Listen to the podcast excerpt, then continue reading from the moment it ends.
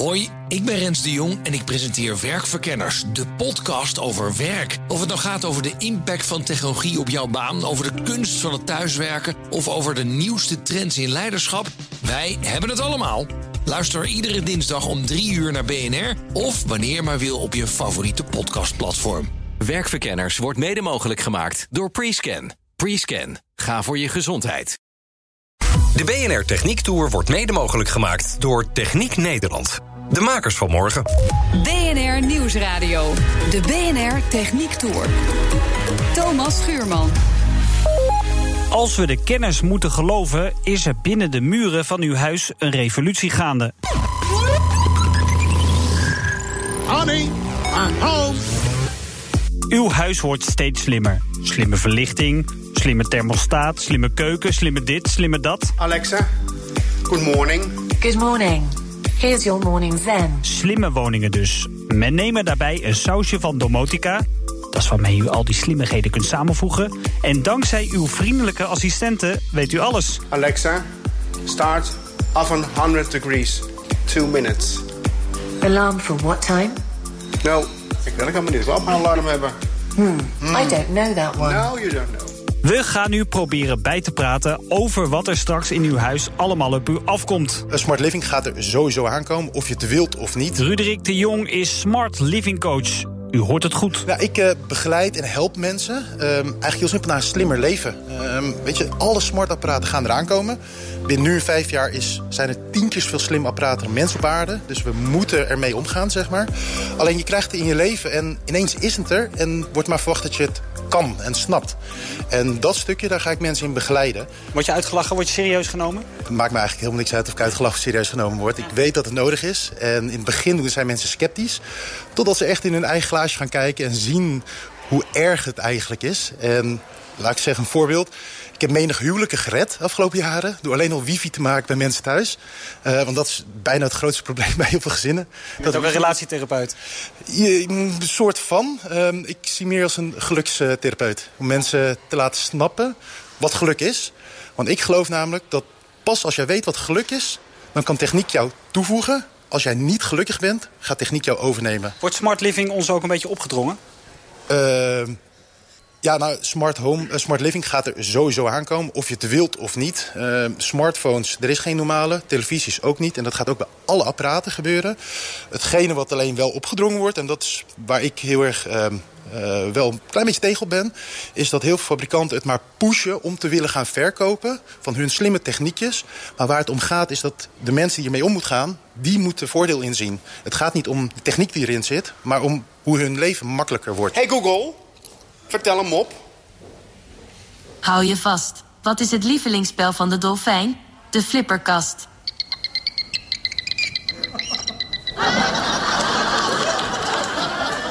Hey Google, stop. Wat is het voordeel van eh, Smart Living?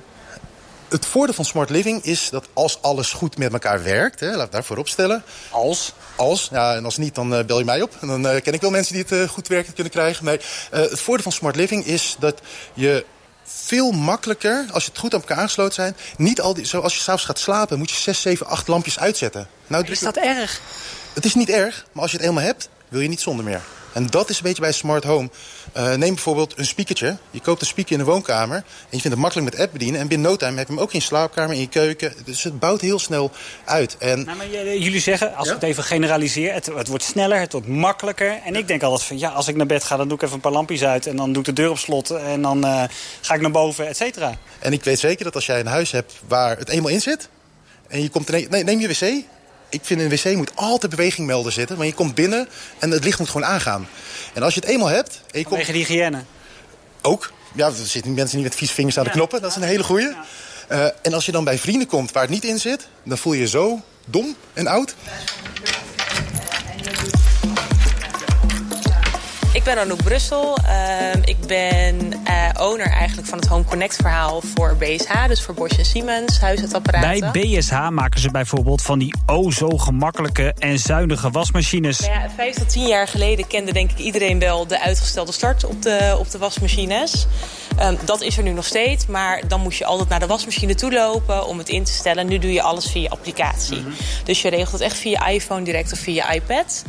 Um, wat er echt in zit als ontwikkelingen is een stuk duurzamer. Dus als het gaat om besparen van energie geeft hij een signaal. Bijvoorbeeld wanneer je het beste s'avonds kan wassen... in combinatie met bijvoorbeeld je energieleverancier. Uh, maar datzelfde geldt ook voor wat voor je wasmiddelen gebruikt. Dus hij geeft heel duidelijk aan hoeveel wasmiddelen je kan gebruiken... in combinatie met de hoeveelheid wasmiddel die erin zit. Dus hij heeft veel meer slimme sensoren die hij dat meet. Iedereen kent wel dopje afwegen en nou ja, dan maar je was erin doen. Maar eigenlijk weet je nooit hoeveel was er echt in de machine zit. En hoe vies bijvoorbeeld. En hoe vies. En nu meet hij echt exact van oké, okay, er zit 4 kilo bijvoorbeeld in... terwijl trommels van 10 kilo zijn. En ik heb dus een x percentage wasmiddel nodig wat al in het apparaat zit. En daarmee gaat hij wassen. Ja. Dus veel efficiënter en milieuvriendelijker. Mm -hmm. En dat kan je dus ook via de app doen. Alleen je moet natuurlijk altijd zorgen dat er wasmiddel in het apparaat zit. Dat is ja. natuurlijk wel een uh, vereiste. Dat blijft. Dat blijft, ja. maar. ja. Iets blijft nog hetzelfde. Zeker. Hey Google, geef mij een raadsel.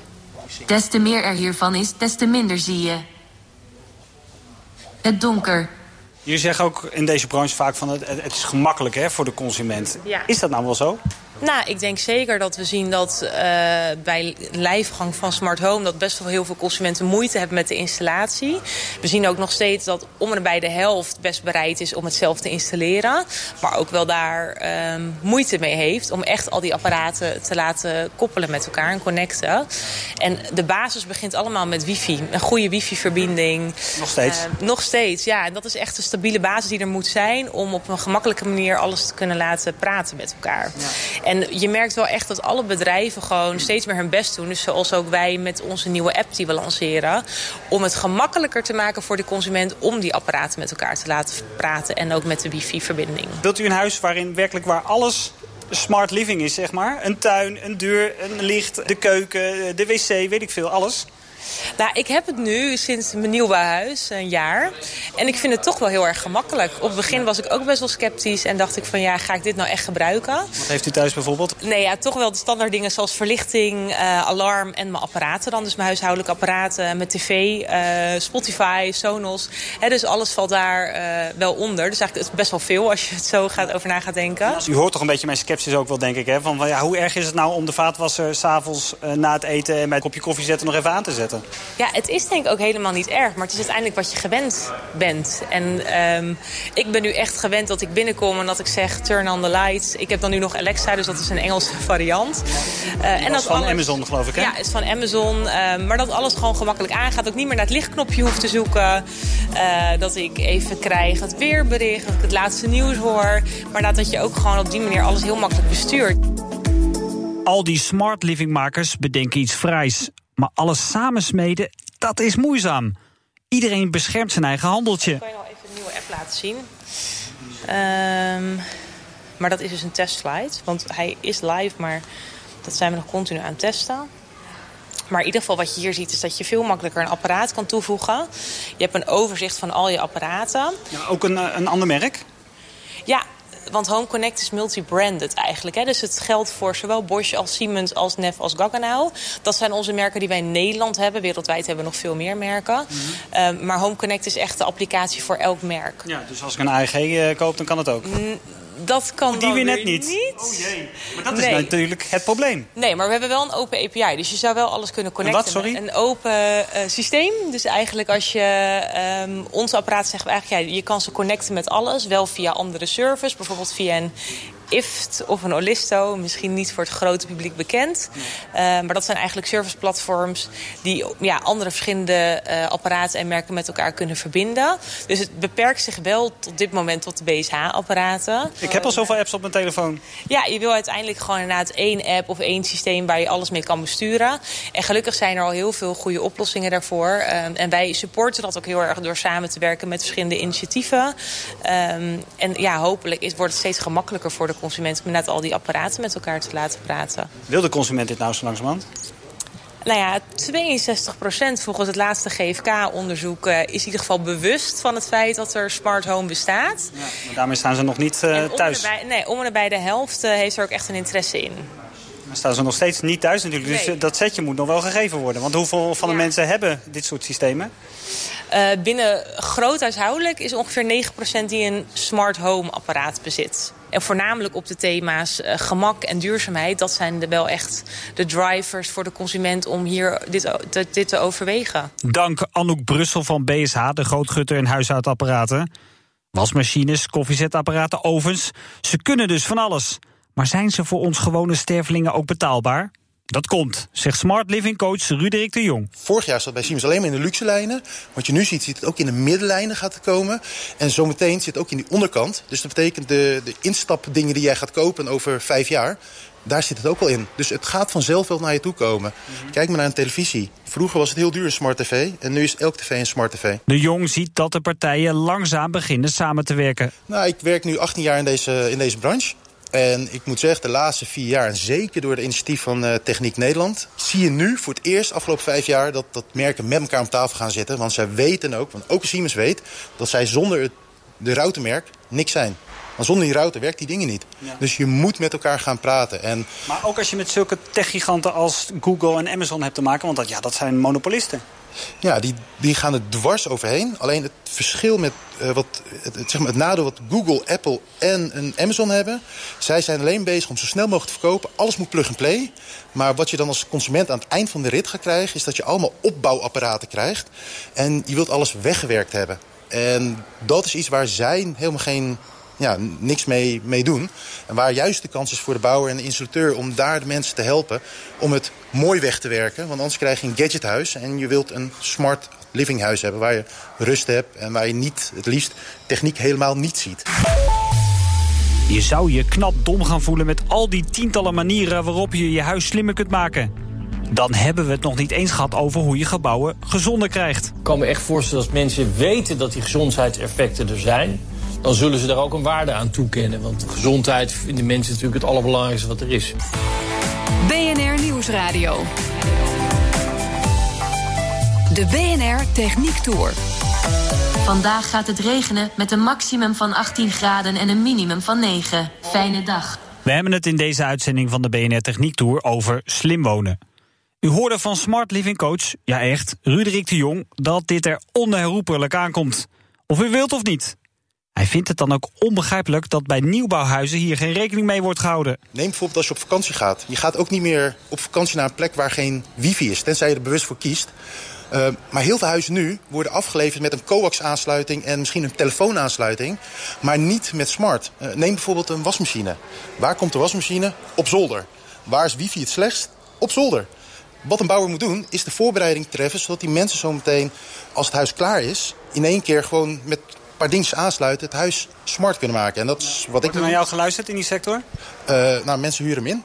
Dus dat uh, wordt zeker geluisterd. Als een, en ik, ik help... Maar de bouwsector luistert niet naar dit soort klachten?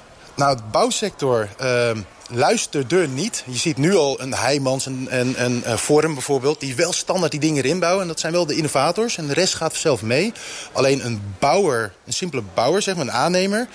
die heeft een keuze of 15.000 euro aan slimme apparatuur en al die dingen... of een uitbouw. En hij zal eerder voor die uitbouw kiezen, zeg maar. En wat we nu merken door het internet... is dat mensen veel bewuster zijn... en mensen in de bouw zelf kunnen kiezen met wie ze werken en waar ze voor kiezen. Dus als een consument zegt, ik wil mijn huis voorbereid hebben... dan moet die bouwer wel. En daar komt nog iets bij. Nou, wat ook nog heel interessant uh, is om over na te denken...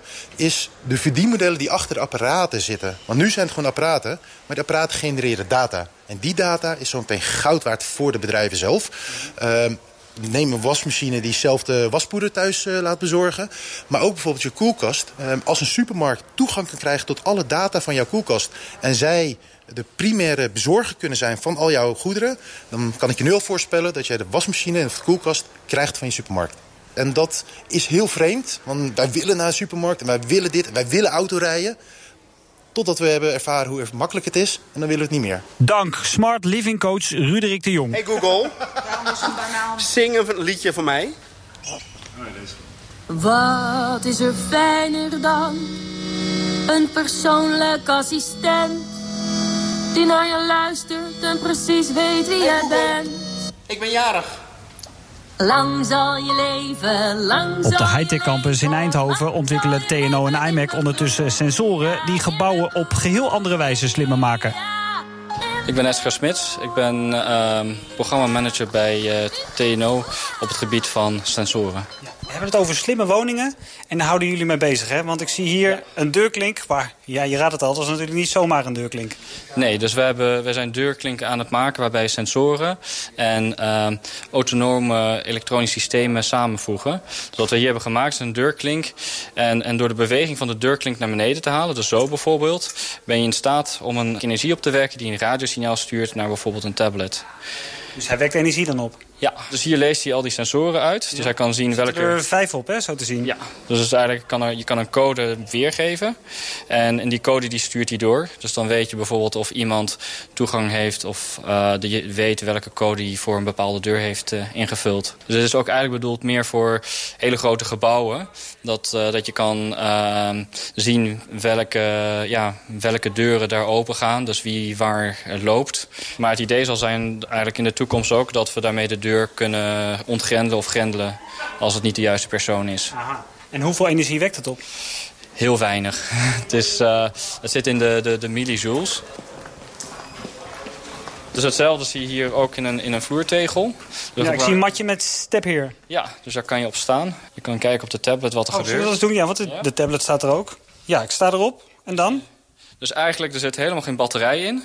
Maar doordat jij erop staat en een, met eigenlijk werk verricht... zijn we in staat om dat, die energie op te pikken...